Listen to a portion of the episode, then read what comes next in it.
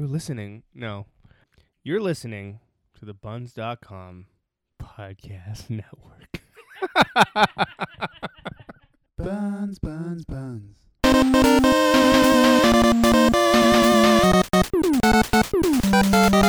Welcome to You Gotta Love It, lovers.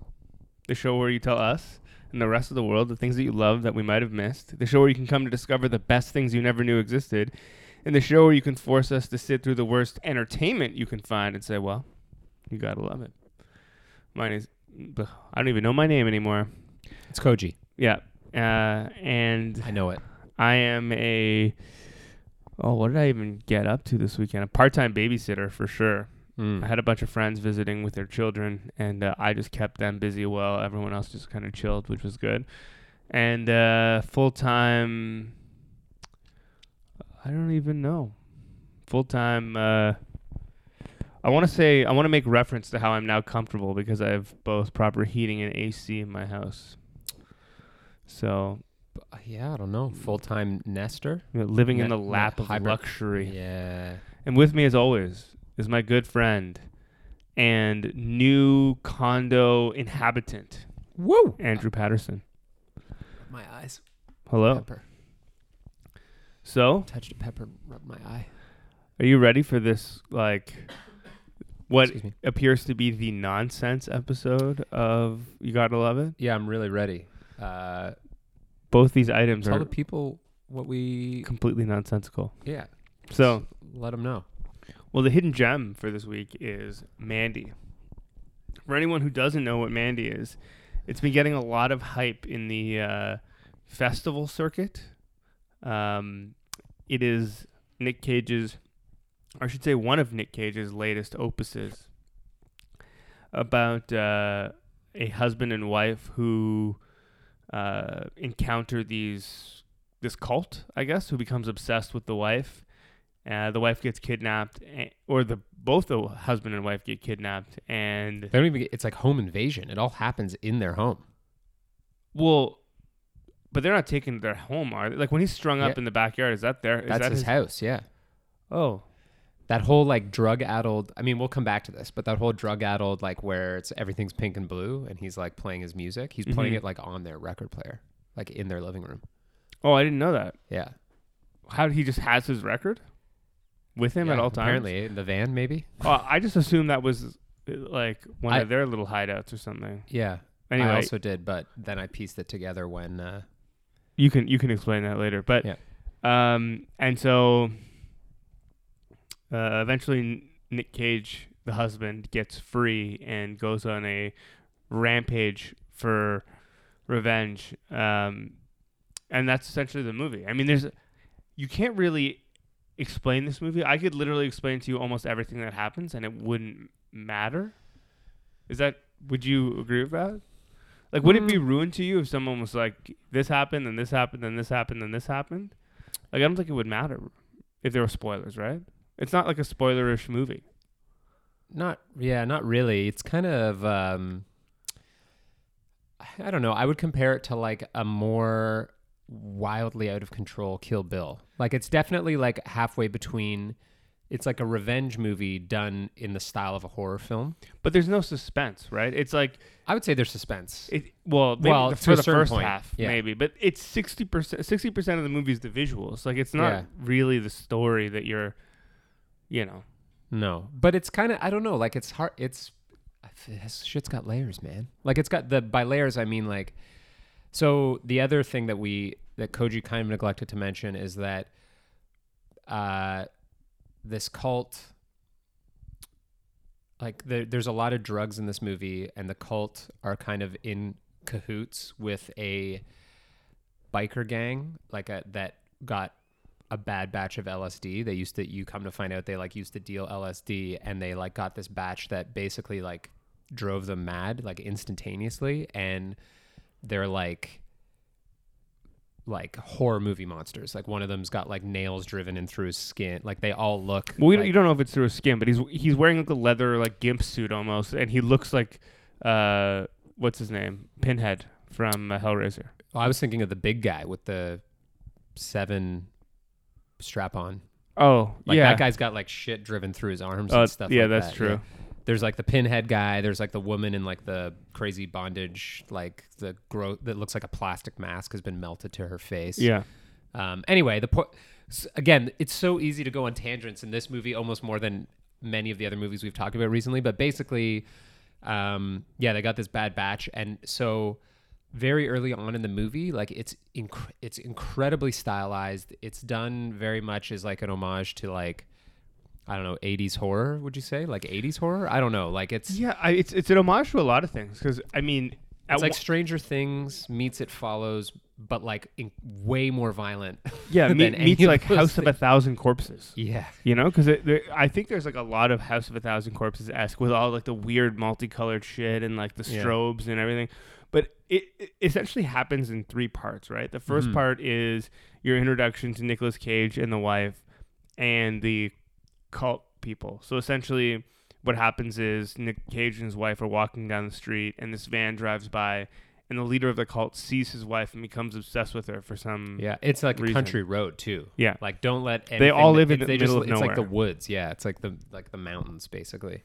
and each each act you know has its own title card and the and it's even stylized differently for each act and it kind of almost lets you know what's going to happen so the first act the title card looks like like a high fantasy movie almost It's got Mhm. like this like gold leaf lettering and Yeah. all the stuff and you're kind of let into their like quaint but idyllic life Mhm. you know they're they're like making art together she's like it almost looks like she's working for heavy metal magazine or something Yeah, Like, she's like a really talented like painter. She does like fantasy art and stuff. Yeah. And uh, Did you recognize her by the way? no, should I have? fr- have you seen Oblivion? yeah. She's the like redhead, like the woman that is also cloned with him. Oh, really? Yeah, that you know, like Oh. the one that like does all of the. She stays in the Yeah. the base while he goes out and checks all the things. Yeah, yeah. And, um, she's I, well, she's in more than that. She's in a bunch of stuff, but I was like, she, the makeup, she, she, they did such a good job that she looks almost like you know when you see like indie or sort of like this type of like indie horror. Sometimes they find these like really people that look strange. They Yeah. don't have to put much makeup on them. They put like the makeup was amazing on her because like it was just like like that little scar like that scar looked like it was actually maybe like real, Real, like, a, like yeah. you know what I mean like I was just like oh she's just a really interesting looking person but I was like I recognize her from somewhere and then I looked it up and I was like oh she has got quite the range because it's like nothing like anyway um yeah so that was part one part two So, well, wh- while we're on that whole bit, the cult leader is a for a long time was the district attorney on Law and Order Criminal not as SVU, and I could not stop thinking about it. I that's like, what happened he just went off the deep end after seeing too too many exactly. traumatizing cases Well, he's not on the beca- show anymore, so he just became like a recluse that started a cult yeah. tried to have a music career making oh man Yeah, so the second half is them getting kidnapped, and it's almost like an LSD nightmare, yeah Or like it's a- pretty fucked up weird acid trip. Like that.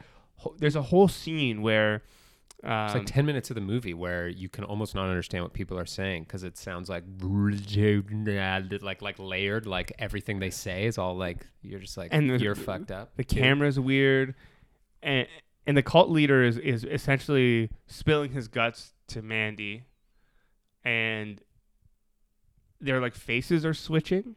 You know, Mhm. like one face is melting into the other face, and it's so weird. And just okay, I know that like this kind of sounds all over I. I was just thinking that I'm like how can we distill this into this experience into a more like uh coherent. coherent uh, it's kind of hard to do the movie is not that coherent, which is 'cause at one point there's like a huge insect that they inject her Yeah. with. Like, what the fuck was that? Yeah. And okay, let, let me ask you this. You know what? We don't need to describe what the movie's about. That's not what we're here to do. right So, well, let's get into discussing it. But let me just ask you: Did you think that there was going to be some sort of like supernatural element to this? I did going into it. The two things I thought going into this movie, knowing very little about it, just Mhm. having seen the trailer and read like three sentences about it. A, I thought that it was going to be more horror than revenge, in that it, I thought there was going to be like I thought, based on the trailer, I thought maybe that guy was actually like some sort of warlock or something, and Right. He like summoned these like crazy demonic creatures or But something like when that. When did you not think that that was the case? in the first act because in the first act like in the first and second act like i think that um It, see, it took me a while to realize that wasn't the case. yeah i was like okay i clearly i it, it was very clear to me that they were a cult Yeah. almost as soon as they're introduced because of how deferential the people are to him and like how weird he was being and i was like Right. okay this seems kind of normal and then like when he shows up and he was talking about his music Yeah. i was like okay But before the bug the bug was weird but- before that though, right? He's like, "Get me the conch" or whatever. Right and it's like- like, an ocarina type yeah, thing and they he blows this whistle and these like demon bikers show up. You Yeah. didn't think that it was like they were like it was supernatural of some kind. I still did think it was supernatural. I guess You it did? just I yeah, I thought Oh, there was elements. okay. Yeah, Oh, but I was kind of like this is sort of weird. Like maybe it's not, you know. But like, why does he have to blow that fucking whistle? Like, I don't understand any of this. well, the whole thing is because it kind of your other question that you asked before we started recording Yeah. whether I th- how much do I think actually happened, Mhm. you know? Because I think that the whole thing is that the only scene to me the only scenes that seem grounded in reality were the in the first act where it introduces them. Yeah, and when he goes to see his buddy because his buddy tells him that story and there's absolutely nothing crazy happening with the visuals you know? It's just like they're sitting in his buddy's trailer and he explains something that basically i feel like from that point you can either believe it really happened and there was some sort of weird spiritual you know or mystical element or you can believe that that actually explains everything that's happening. Basically you know it takes place it takes place during the 80s there are these drug dealers that were these like particularly violent bikers and they get were given this bad batch of drugs and they fucking just went crazy and they've been mm-hmm. just kind of rampaging in the shadows. And like he was saying there's rumors of like you know truckers being found dead. Like they're basically just doing whatever they want Right. which is really horrific and chaotic. And then simultaneously there's also a cult which is just its own thing led by this like you know this musician who also kind of maybe did too many drugs you know like it Yeah, just yeah. sort of like they did it in a way where i was like oh okay like that kind of exp- as horrifying as it is that kind of gives you like a frame of reference for what's happening and Sure. then shortly after that there's a point where you see nick cage he uh uh when he doses himself a little bit Yeah. and then shit gets really crazy you're like okay it almost like ex- ju- not justifies but in your head you're like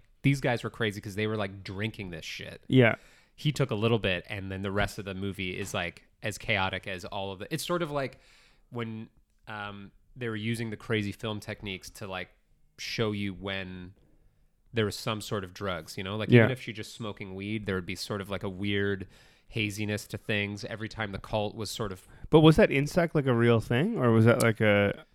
i don't know So okay, and and I think that like the the the horn, I think like it's almost like everybody in there was into like weird fantasy stuff, so Yeah. it was amplified by the drugs. So it's like the fact that they summon the bikers by Yeah. blowing that thing. Like I don't think that that's supposed to be.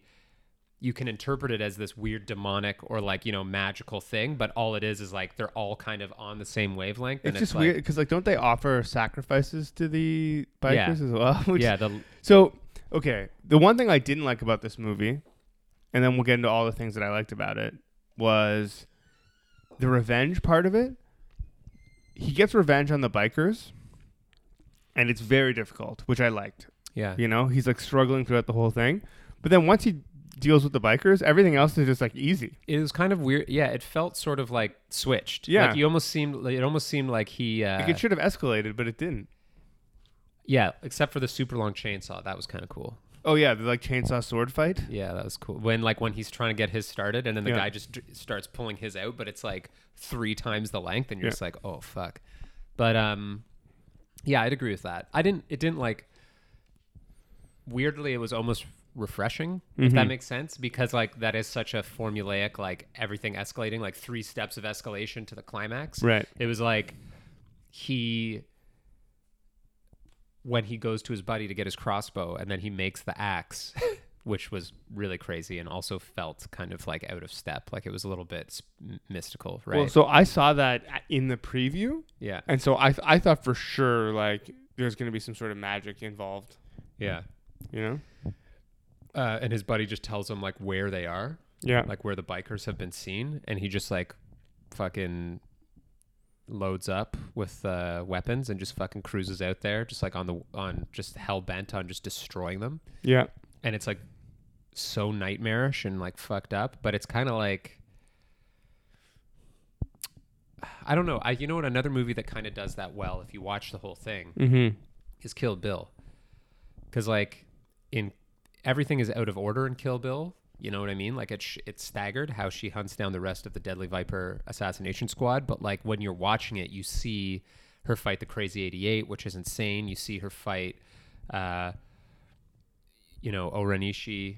You see her fight uh she gets there's a whole thing where fucking Michael Madsen shoots her with the salt Mhm. and like buries her alive and she has to crawl out and it's sort of like fighting off 88 samurais Yeah. and then going to just like a one-on-one where you sneak up on a guy and he just shoots you and you just like you know right up to the end of the movie where she doesn't even fight bill Right. they just have a conversation and then she does the five finger exploding heart technique and he just takes five steps and dies yeah. spoiler alert for anybody that somehow still hasn't seen Kill Bill. And it, but it doesn't feel like a letdown, really. You know, like it's just sort of like in the first part of the movie when it was in theaters, I was like, "Yo, the second part's going to be crazy to top this shit." And Yeah. I'm sure there were people that were disappointed that it wasn't crazier, but it was kind of like, "Oh." Um, and then, of course, if you do place it in order, like the the order that she hunts them down, it is like it does kind of escalate. You know what I mean? Like it's like he she gets out of the hospital, Mm-hmm. steals that guy's truck, Yeah. and then it's sort of just like everything is displaced, like w- in what order she gets them. But anyway, I just think uh, it was a bit weird, but I don't know, man. It was so crazy. I was not expecting it to be. I, I was saying to you before we recorded that I was expecting, you know, because the quotes in the trailer talk about how it's this like hyper violent, you know, tripped out journey through fucking the psyche of like a, you know, whatever. And I was just like, oh, fuck. So for the first half of the movie, I was expecting this like over the top, almost B horror movie violence Yeah. and it just wasn't the shoe wasn't dropping like it was very suspenseful and i knew some shit was going to happen but i cut, like let my guard down after like 40 minutes of the movie because i was just like oh like there's some fucked up shit but like nothing really crazy's happened and then it just fucking rat it goes from like zero to 100 like he Yeah. like after from the first crossbow shot to hitting the guy with his car Yeah. he wakes up and it's like you're playing you're playing Silent Hill. You know what I mean? Like it's yeah. like he wakes up and like somebody's nailed his hand to the fucking floor and there's just this like terrifying like bondage monster Right. woman Right. that's, that like rips his shirt and he's just sitting beside like a pit for some reason and there's just like like it immediately it almost worked more effectively because the fir- for the first half of the movie I was kind of like super tense like oh fuck like yeah. and then you know after a while i got tired of being so tense and i just kind of settled into like oh, okay like he's gonna like wake up and some shit's gonna go down and even when they like you know do when they do the deed Yeah. uh, in front of him it doesn't it it's hor you're like it's horrifying and it's awful but it doesn't like it's done very slowly you know? So it's not there's nothing like jumping out at you. You're like oh fuck he's gonna be like it's like watching brad pitt in fight in uh, snatch when he's watching his his his mom's caravan burn. Yeah. it's like slow motion. You're like oh he's gonna fuck shit up. And uh, yeah, anyway, so from the first like crossbow bolt when he shoots that guy and then hits him with the car, I, and then like wakes up, I was like, oh fuck, okay, now I'm just like completely on edge because I have no idea, like where is he right now, what is happening, Yeah. and it just gets like, it really does get increasingly horrifying. Like there's like some really fucked up imagery that hits you almost immediately, and it's all in like the span of like 20 minutes. You're just like, Jesus Christ, like At one point, it feels like they go to the gates of hell.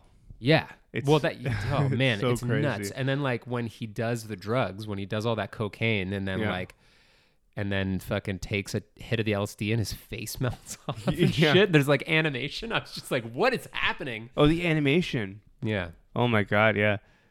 Oh, what a bizarre movie. it, it was really crazy. Um, sorry, go ahead. What were you gonna say? Well, I was gonna say. So why should people watch this movie? Aside from the amazing, I should say that my favorite part, the visuals, like just visually, this movie is very pretty to look at. Mhm. I think, and the soundtrack is uh, very interesting. Yeah, it's uh, it's like if you're into movies that are kind of really like Only God Forgives, you know, Drive, anything Johnny Jewel's been involved in Yeah. from the, from a music perspective. Also, Johnny Jewel could have had a hand in some of this music for sure. Right. Although um, it was uh, Jonas uh, Jóhannsson's uh, last movie score, unf- unfortunately, because I, love that composer. He's amazing. He did like Sicario and like Arrival Yeah. uh, and he passed away. I think uh, uh, earlier this year or last year. Um, he was very young, at the age of forty-eight. Oh, but really? Definitely worth checking out. Like basically his entire oeuvre, Mm-hmm. because he is a very he was a very talented composer. But anyway, this this. And he did a great job in this film because Yeah. it's super atmospheric. Like I would say that if you are a fan of things like Stranger Things and all those other things I just listed, just like style, like intentionally stylized filmmaking that's like very on the nose. Like it doesn't hide that it's not like uh Like there's a there's a bunch of noise in the like. It's almost meant to look like a VHS at points, yeah, but on, like very much on purpose. yeah, uh, very saturated, very like crazy intense colors and Yeah. like and lighting that is like feels like, um, you know, it's unrealistic. Like you're Oh, yeah. looking in the trees and it's like they just set up a red and purple spotlight in the middle of the woods and, and like to light something and you're Yeah. like, oh okay, but like it, the light isn't there to the characters in the movie. It's just like you're like, oh fuck, Right. like the end of Baby Driver. Yeah. When like fucking Jon Hamm's in the car and you see the fucking red light and the yeah, so Yeah, sweet. yeah. Anyway, um, it's just a like trip. Like I would say that if you're not into very graphic horror movies, to probably avoid it. But I would also say that if you are the type of person that does enjoy like a, you know, sort of like Hanna or Kill Bill or sort of like revenge thrillers, even yeah. you would probably do okay in this because it's not so much about like monsters killing people, even though that it kind of is in it. It's more about like one guy being wronged and then just like going on like a drug addled murdering spree. you Yeah, know what I mean? Like it almost like dulls the doesn't dull the horrificness of it, but like if it was like a group of five people that were captured by this cult, it would feel like a very different movie. You know what I mean? Like it would be Yeah. like that would be more like horror. This felt initially kind of like a horror and at moments like moments of a horror movie, but it definitely felt more almost like an action movie. Yeah, You know what I mean? Like It's almost like Turbo Kid or something. It's yeah, Bizarre. Sort of. Yeah, except the the graphicness is not as funny. Yeah. It's more shocking. Right, right. This. Like it's very So I think the It's- main reason people should see this movie is because it Nick Cage is still very much Nick Cage in this movie, but it fits so perfectly into this movie. hmm It's it's not but like, not like uh adaptation Nick Cage, like fu- fucking Wicker Man yeah, Nick Cage. Yeah. but it's not. If Wicker Man is the perfect example because you watch that movie and you're just like like, what is this guy doing? you know, It- or, or it's like Mark Wahlberg in um that movie about the plants, whatever fucking movie that was. The Happening. The Happening. Yeah. right? You're just like, why would you make these choices? You know? Mhm. But this movie is absolutely not like that. Like Nick Cage is acting very much in a in a like over the top Nick Cage fashion, but it works because of how stylized the movie is and what Yeah. the, the rest of the characters are like. It almost makes sense that he's as crazy as he is, Yeah. especially because he starts getting super drug addled and whatever. What's your favorite moment in this movie? My speaking of drug addled, my favorite m- moment is when he tastes the the like LSD? biker's concoction, Yeah. And his and he face just melts. has this vision of like his head absolute like, insanity. Yeah, there's like a sub exploding sun, and then his face melt like melts like Yeah. fucking uh, Indiana Jones style, and you're just like, what is happening? Yeah, yeah. And there's like a Sorry. weird heavy metal esque animated sequence, yeah, and there's right? there's like very kind- very much like an homage to heavy metal. yeah, there's the peppered throughout. There's a couple other animated sequences too, like when he Mhm. sees Mandy and there's like the maggots in her face and stuff. Right. Uh, my favorite. I, so I mean, I like um Like it even had the green glowing orb that is in the original heavy metal. Like anyway, Yeah, and and the movie ends on a card that is like a matte painting. Like Yeah. he's he's like basically permanently fried his brain or something. He's been through such a traumatizing experience that like what is even real now? You know, Yeah. like he's It's so interesting though. I feel like this easily could have been one of the he- stories out of heavy metal. Like if the, Yeah. this entire movie was animated, yeah. it would have fit right into the whole, whole heavy metal world. I don't know what my favorite moment was because uh, again, this isn't really the kind of thing that I normally watch. I did enjoy it. It was just like it was like really a lot. You Yeah. know what I mean? Like it's just like going into it just like cold, not with like a group of people. Like I was just like, fuck, this is like there's some intense shit. Mostly when he wakes up in that basement with his hand nailed to the floor. Like Yeah. I was like basically beside my I was just kind of like, "Oh, I don't like this. This is fucked up." And then like he sees like that those bodies and the like I was just like this is like kind of I, I, would say I like when the cult leader puts his album on yeah. and Mandy's just like, This "Did is you write a song about yourself?" Yeah. and then stress yeah. Yeah. Yeah. I I think that um because I'm a fan of like movies like The Raid Yeah. and I love the probably from a from a childhood playing video games, the sort of like boss fight esque nature of movies like that, of like revenge movies. Like you said, even though it was kind of out of order, You're right.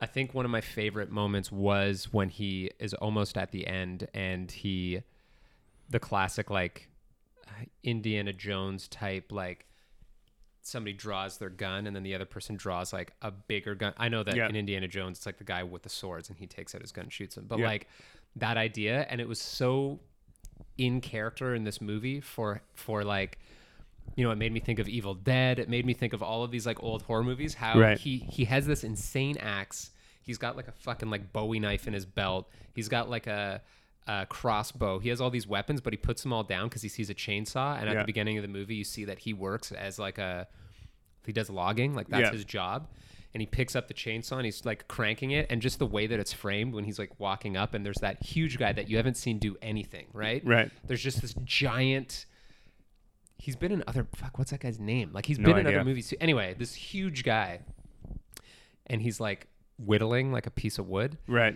And then when Nick Cage like comes in, just like the way that the whole thing was set up, it felt like even though it wasn't crazier than the guys that had like nails driven through their skin, you're like, oh, what is gonna happen? And then he pulls out the like chainsaw that's like a meter and a half long, like the blade of it, and then just like cranks it. I was like, oh shit, this is gonna be crazy. And it really had the even though everything about what's happening and what had happened was so horrific, it really had that like you know, penultimate showdown feeling. Like Right. Nick Cage is covered in like mud and like blood. He looks just nuts. You can only really see his teeth and the whites of his eyes. Yeah. And he's like trying to get this chainsaw started while this huge guy's got like this like it was just so out of control and I was like there for it. In that moment I was like, "Oh, this is fucking sweet."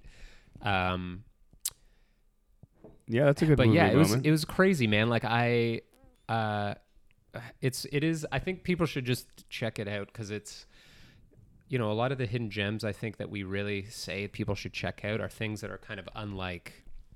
It's like a break break from the norm, you know, this like is definitely a break from the norm. like you know, if you feel like you're getting sort of tired of the same old movies or TV shows or whatever, or, you know, you just want like this movie is just like it is something. Like it is it's definitely like Yeah.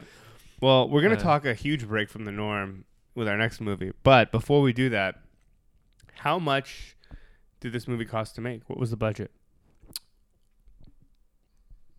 40 million, 50 million. I only have an estimation, but it is six million dollars Wow. Nick Cage was like in this movie for for like. they cost him 6 million dollars to Wow. Yeah, Okay. he was probably in it for I was scale. way off. And uh, how much has it made so far? Keeping in mind that it does, has yet to have a wide release, and I think they just put it out on. Uh, Didn't it hit the festival circuit in like January and then like came out for streaming or something in September or something Yeah. like that? Um, I don't know. I'll say 40 million again. no, it's made a million so far. Okay. Yeah, I'm way I was way off on both cases. Yeah, I guess if it hasn't had a wide release, it's only been on the festival circuit, it's probably not Mm. raking in millions. No, But I bet because of all of the hype, is it still is it going to see a wide theatrical release? Like, are they going to? I'm not sure. I have no idea, but I'm sure I feel like it would do well. the streaming numbers probably will help for sure. It's like a weird, as weird as it is, I feel like the fact that Nick Cage is in it is Yeah. enough of a draw for most people. You know, like Well, that- How much would you pay to see this movie? I would pay like full price to see this movie in theaters. Yeah, I would see. I would So- see like a VIP showing of this, This with is- a bunch is- of friends. this is a theater film for you. yeah, yeah, I think so. Yeah, I'm I'm I'm, I'm with you. like, I'm with you, like, I, would have done. it's definitely a rental. I would have done what we did on fucking Friday Yeah, for this movie. right. You know, Well, like, so I would 100% pay the like six dollars or whatever it is to rent this movie on uh, on Apple or wherever it is that you get these movies. this oh, fuck. It's so crazy. It also like it. It's it. I, sh- I should have also mentioned Enter the Void. It's like a mixture of like Kill Bill, Stranger Things, Enter the Void, and Mhm. like I don't know. Maybe that's it. And Seven. There's enough horrific imagery in it. Okay.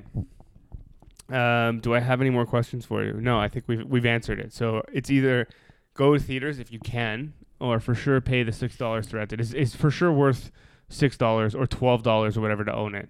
It's definitely worth that. Uh, okay, now from one sort of outsider film to another, the you gotta love it for the week is Neil Breen's Twisted Pair. Uh, and if you're wondering what that is, uh, Neil Breen is a filmmaker that we've actually looked at once before, thanks to our good friends at the uh, Overrated podcast. They had us watch uh, Fateful Findings by Neil Breen. Uh, and unbeknownst to us, our good friends, uh, Dave Murray and Bennett Slater, are fans of Neil Breen. So we got tickets, and What me, do you na- call a Neil Breen fan? now me too, a human Breen. Oh shit! Did you just come up with that right now, or is that an actual No, thing? oh, you weren't there for that. No. Oh wow. Okay, so before, so let me preface this by I by was getting saying, a fried chicken sandwich. What do mean even before that? yeah, Andrew and I uh, and the aforementioned friends went to go see Twisted Pair at a uh, sort of like revival film house here in Toronto.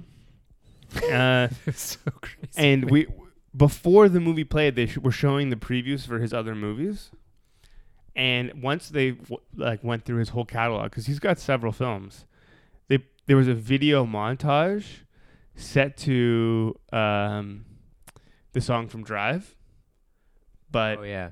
it just kept saying a real human brain and it was pretty incredible That is pretty good. yeah. So, yeah, Twisted Pair. Uh, I don't even know where to begin. Maybe you can explain this film because I don't know that I can. Okay, I'm gonna give it a shot. Uh, it is a um, science fiction political thriller wherein uh, two twin brothers who are given uh, supernatural abilities by some higher force, potentially an alien. We are not quite sure. Um, do missions, top secret government missions f- against the government, though. Also, not quite sure about that. But what the point is, people who are evil and corrupt, like around the world, um, it is these twins' job to stop these people using their uh, their abilities and their powers. And somewhere along the line, one of the twin brothers has his powers taken away, um, almost as punishment.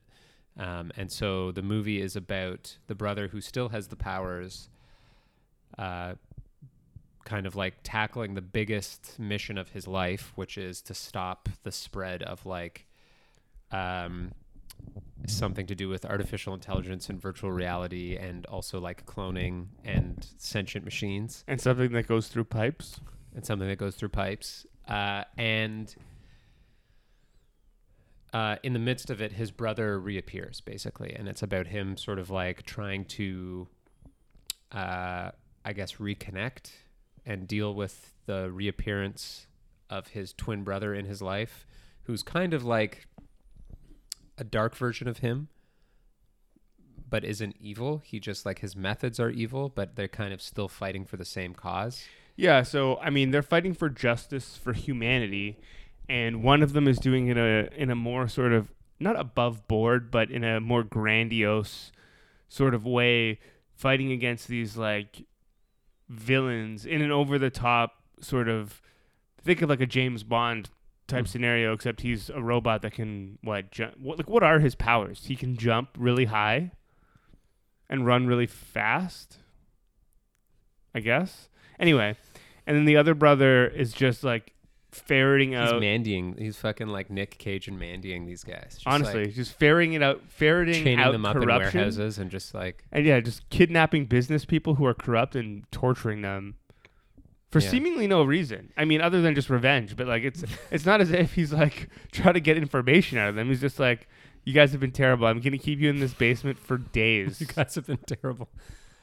Um, if it if what we're saying sounds like nonsense, it's because the movie is a- almost incoherent nonsense. but I think we did a good job actually of summarizing it. Sure, but in in the it's from my perspective, it is incoherent nonsense in the best possible way. Like every movie this guy makes, like is on the verge of making absolute sense, but then makes no sense. But you can't look away. Like it's impossible. it's impossible not to watch. It's and it's not one of these things where you're like watching a car accident or something. Like it's not so grotesque that you can't look away. It's just like your brain is constantly trying to make sense of what you are seeing. Yeah, the decisions I think are like okay. My the main thing. This is going to sound maybe ludicrous to you or to people that have seen this movie, but the main thing that actually was just. Uh, I was talking about it with Anthony a little bit after. Like, why?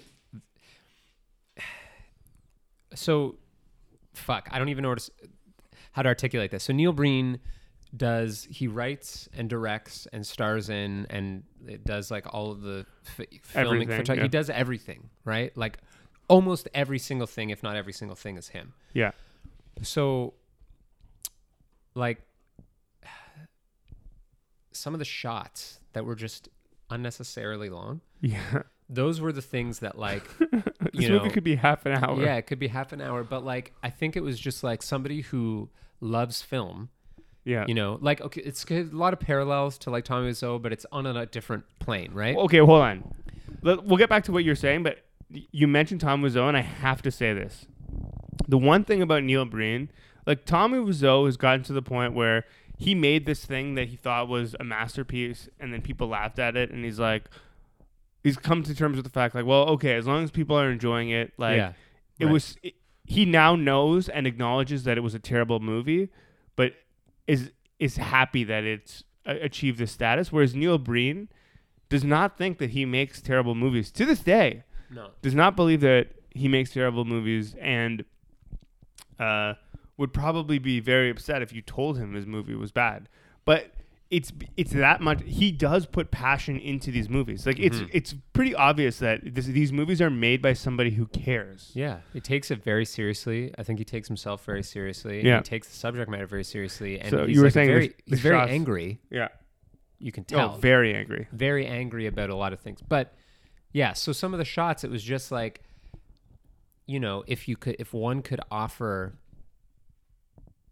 just the like even one bit of constructive criticism, it's just like, yeah, you do everything yourself. That's cool. But like, there were just some shots where I was like, this shot did not need to be a minute and a half long. You know, like it was just Right. like, and that took me out of the movie more than anything and that's the part that I know because there's so many people that watch it and are just like finding it hilarious. Like I, I, I was, I was trying to follow it, and then there would just be like a scene where he just is walking and Behind not- some trees. yeah, behind some trees, or like he's walking, and it's not like suspenseful, which might be the intent. It's just sort of like, okay, What's happening? cut, yeah, like cut to the next Right. shot of you entering the building. You know, like it'd be like if I parked my car, um, you know, on the farthest parking spot in like a Walmart parking lot, and then there's a shot of me walking to the front door of the Walmart, rather than just showing me parking and then just cutting to me going in the door. Yeah. And so that I mean that's a criticism of like the technique, but it just like it was so crazy. It happened so frequently that it stood out to me. Like when I walked out of the movie, even though people, you know, the fans of his films and like the people there's so many things people talking about like oh this didn't make sense or this or that like the Yeah. thing that stood out the most to me somehow was just like I was just like there's so many moments where I was aware that I was sitting wa- watching you know I was just like shit, dude. Like, well, so let me ask you just something. tighten it up a little bit, and like it could, you know, I think it would go anyway. If you're not aware of the fact that people are criticizing you for these things, it doesn't even matter. But What did you love about this movie? hmm, I loved. Because there's definitely something enjoyable about it. Like it's, it's almost undeniable when you're watching it. It's not something that I would watch alone. Let me put it that way. If I had to watch it by myself, it would be horrible. But when you're with your buddies, it's, there's like s- just something about it. You know? Uh, I'll tell you what I didn't like: the weird rape fantasy scene- Okay. sequence at the beginning that was confusing to absolutely everyone in the theater. Yeah. People were very Uh, upset. Wasn't crazy about the people sitting behind us. That has Oh, nothing what was the noise the guy was making? Whoa! Yeah. Whoa! Whoa! Yeah. Whoa! There's something about a Neil Breen screening that brings out people that generally don't spend a lot of time in public. For sure. um, I liked that. Uh, ooh. It, yeah, I don't know. I guess there's like a charm to the fact that he is so determined to uh, produce. I mean, a to do everything himself, Mm-hmm. you know like something about it is kind of scary because it's like he needs to i'm sure he could find people to you know if he can find actors to be in the movie i'm sure he could find people to do those things but he just wants to do them like he wants full control Right. he doesn't want somebody to look at the script or like you know or like produce the script you know with the, from a, like a screenplay he doesn't want somebody to do cinematography he doesn't want somebody else behind the cameras or whatever it may be so Yeah. there's something that's both scary but also like yeah i mean fucking you go for it you know Right. and it shows in the movie like when you're watching it there's just lots where you're just like oh like the stock footage there's footage that is like stock footage but then like he's edited into the stock footage and it was Yeah. just like you know if you can't find some sort of super cr- hyper advanced virtual reality space with like scientists working in it fucking just buy the stock footage and work with that you know what i mean like it was just yourself into it. yeah it was just like it, there's so you're you know people laugh but i was kind of watching it and it was just like huh, eh. One thing that was really hard for me, and it, I know that it was probably just he needed some scientific looking spaces and some like government compound looking spaces, but all the scenes, both like the hideout and the like whatever sewage plant and the um, the government agency that he worked for, it was all the same building. mm-hmm. So sometimes I'd be confused as to where he was and what the scenario was. And like he would constantly be walking by the same alley where the, at one point you meet like a homeless character that I guess Right. he interacts with. But at other points in the movie he's walking by that exact same strip, but it's supposed to be somewhere totally different and it I don't know. There was definitely a lot of very confusing moments and a lot of actors playing different characters, characters. yeah Um, but yeah, I mean, did you enjoy the viewing of this movie? yeah Yeah, I mean, I had a good time. And there's so much to talk about. And our friend Bennett Slater was supposed to be on this episode, and I kind of wish that he was here to discuss it with us because Yeah, I'm we, sure he'd. miss Have, you ben we wanted to i was really excited to talk about both of these movies with you uh, what's what's the best mo- moment of this movie? the best moment the best moment of this movie oof that's a tough one maybe fuck man I know what my answer is. It's the clear mexican mexican standoff clear as day to me. No, for me, my favorite moment of the movie is when near the end of the movie they go to that like enchanted forest Hmm.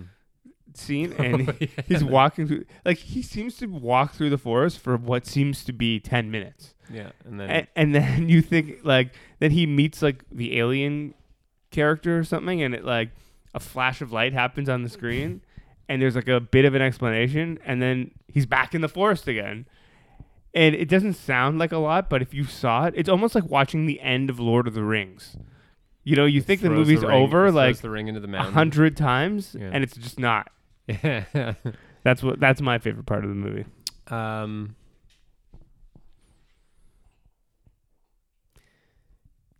oh man, I'm just thinking of so many scenes in the movie now. It was weird that is it uh, Astro uh, Eagle? Is that oh, your yeah. favorite part? that was used twice. Yeah, there Anthony pointed out at one point when he's when when the the twisted twin is fighting with his girlfriend Yeah. and like Oh, the he- punching sound he's- effects? He yeah, like it just. How did you just miss putting the like? Uh, sometimes he would hit her or she would hit him, and there would be this punching sound effect. But then he would there would be another hit, like a, clearly a separate hit and Yeah. no sound effect, and it just seemed like such a like hasty oversight. Like Right. you know, it wouldn't be wouldn't have been that hard to just notice that there there was another skin on skin contact and just cue up that same s- sound effect Right. in the editing. So there's like I don't know, there's little things that were just kind of hard to not notice. Um, but yeah, I don't know, man. I don't know if I could really nail down like a favorite scene because when I got there, I was eating a sandwich and I had a beer and I was just like, all right, well, let's do this. These guys were really hell bent on getting me to come out to this screening. My favorite part of the entire screening was Bennett Slater's face. Oh, there he had some great faces. Oh, I know what the part was when the homeless guy gets stabbed in the leg yeah. because his reaction was perfectly summarized the reaction of almost everybody in the theater throughout the movie. Right. You don't see his face, but he just like this shadowy figure that we still are not entirely sure Who it is? who it was stabs and not just like crouches down in front of this homeless guy yeah. for some reason and then stabs him in the leg and there's like a you know like a block or something in his pocket so the knife like sticks into the block Yeah. but instead of like reacting in the way that like you know somebody who's just, Who's been, just been stabbed, stabbed? in the leg might react he just kind of does this like huh like just kind of puts his hands up Like, like, why? like, yeah what are you doing man like as if the guy just like somebody just like uh he stepped in dog poo from the person ahead of him like let their dog shit on the street And Yeah. he's just sort of like looking down like ah god damn you know It's these are my good good genes Yeah. you just fucking my only jeans. yeah. Anyway, that that part was pretty. Uh, and then the guy, and then the shadowy figure just gets up and leaves, and the and the homeless guy pulls the knife out of his leg and is just sitting Fine. there. Like, he's just like ah. Feeding his rats. Uh, It was just yeah, that was just very strange. But what was the budget of this movie? I have no idea. I have no idea because I feel like in the past I I was under the impression that he was like independently wealthy or had get, made money from like real estate in, in Nevada when we were watching his first movie. But this movie Yeah. feels like he was really saving because of all the reused locations and actors and stuff. Like Yeah. he was really trying to keep it trim. You know? Well, I'm under the impression that a lot of those scenes were shot in his house. Like the Oh, yeah. later scenes with the movie theater and Yeah, so what do you think how much did this cost to make? Fuck man, I have no idea. Like five hundred thousand dollars. I feel like it's under a million. Is it over a million? $50,000. $50,000. That That's pretty good. this movie is a success. This movie is a success. Like there is a screening. What what do we pay? Like fourteen dollars to see this movie? Yeah. Something along those lines. Packed packed house, Mm-hmm. right? Not not an empty seat in the house.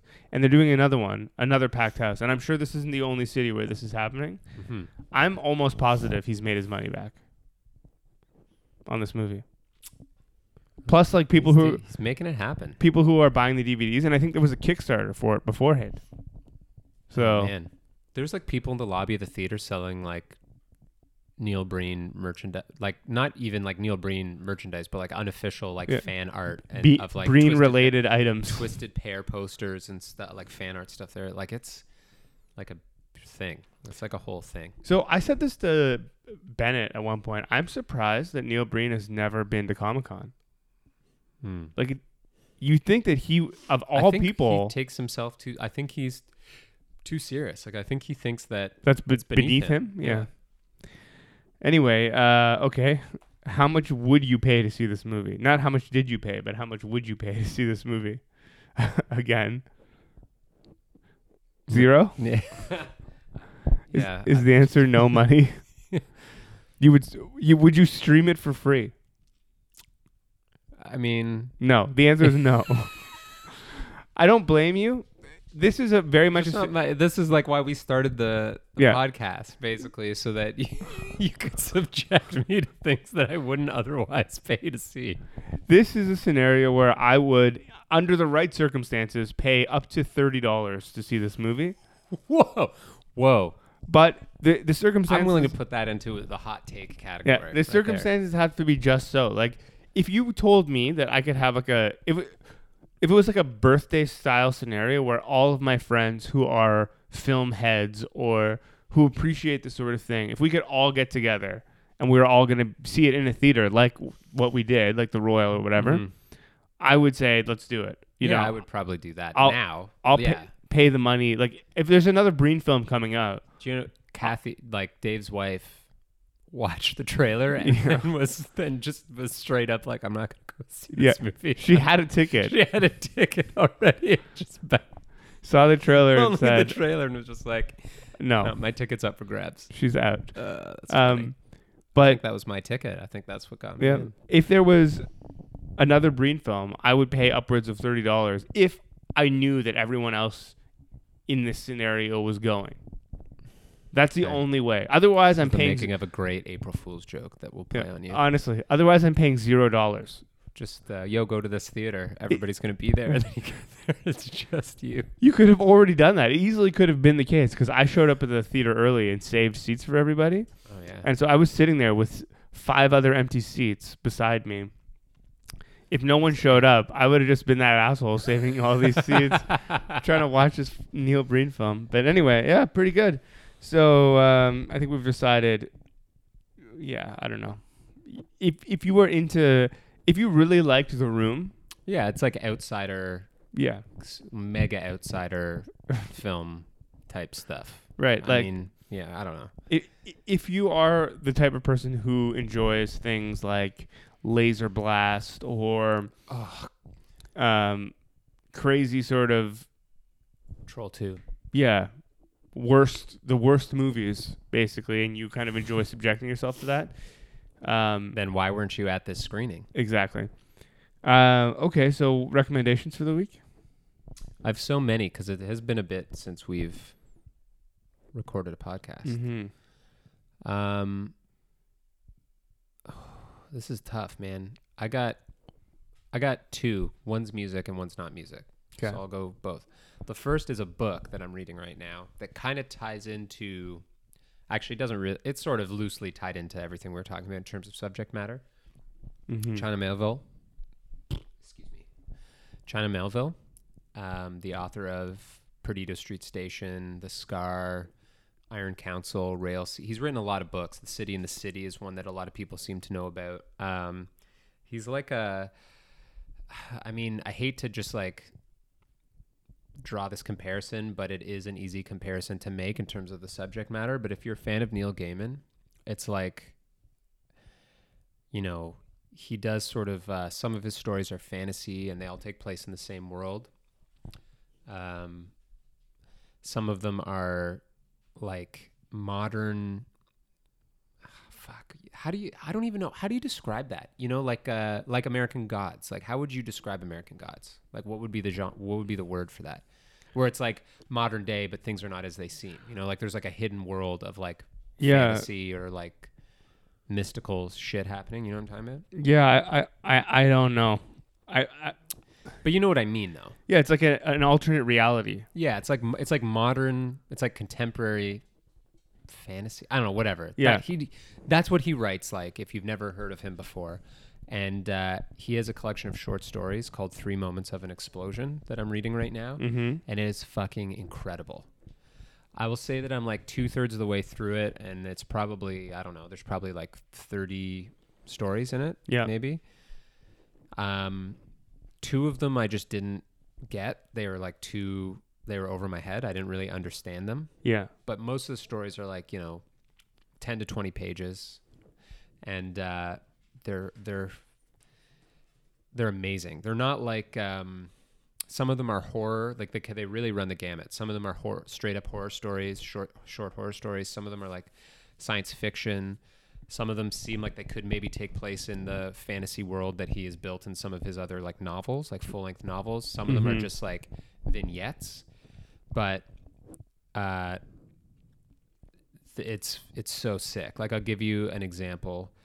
Um, two examples. One example is like the is told from the perspective of this um, person who like w- lives in a London where there are just these floating icebergs in the sky, like glaciers. Just like one day glaciers appear over London, Yeah.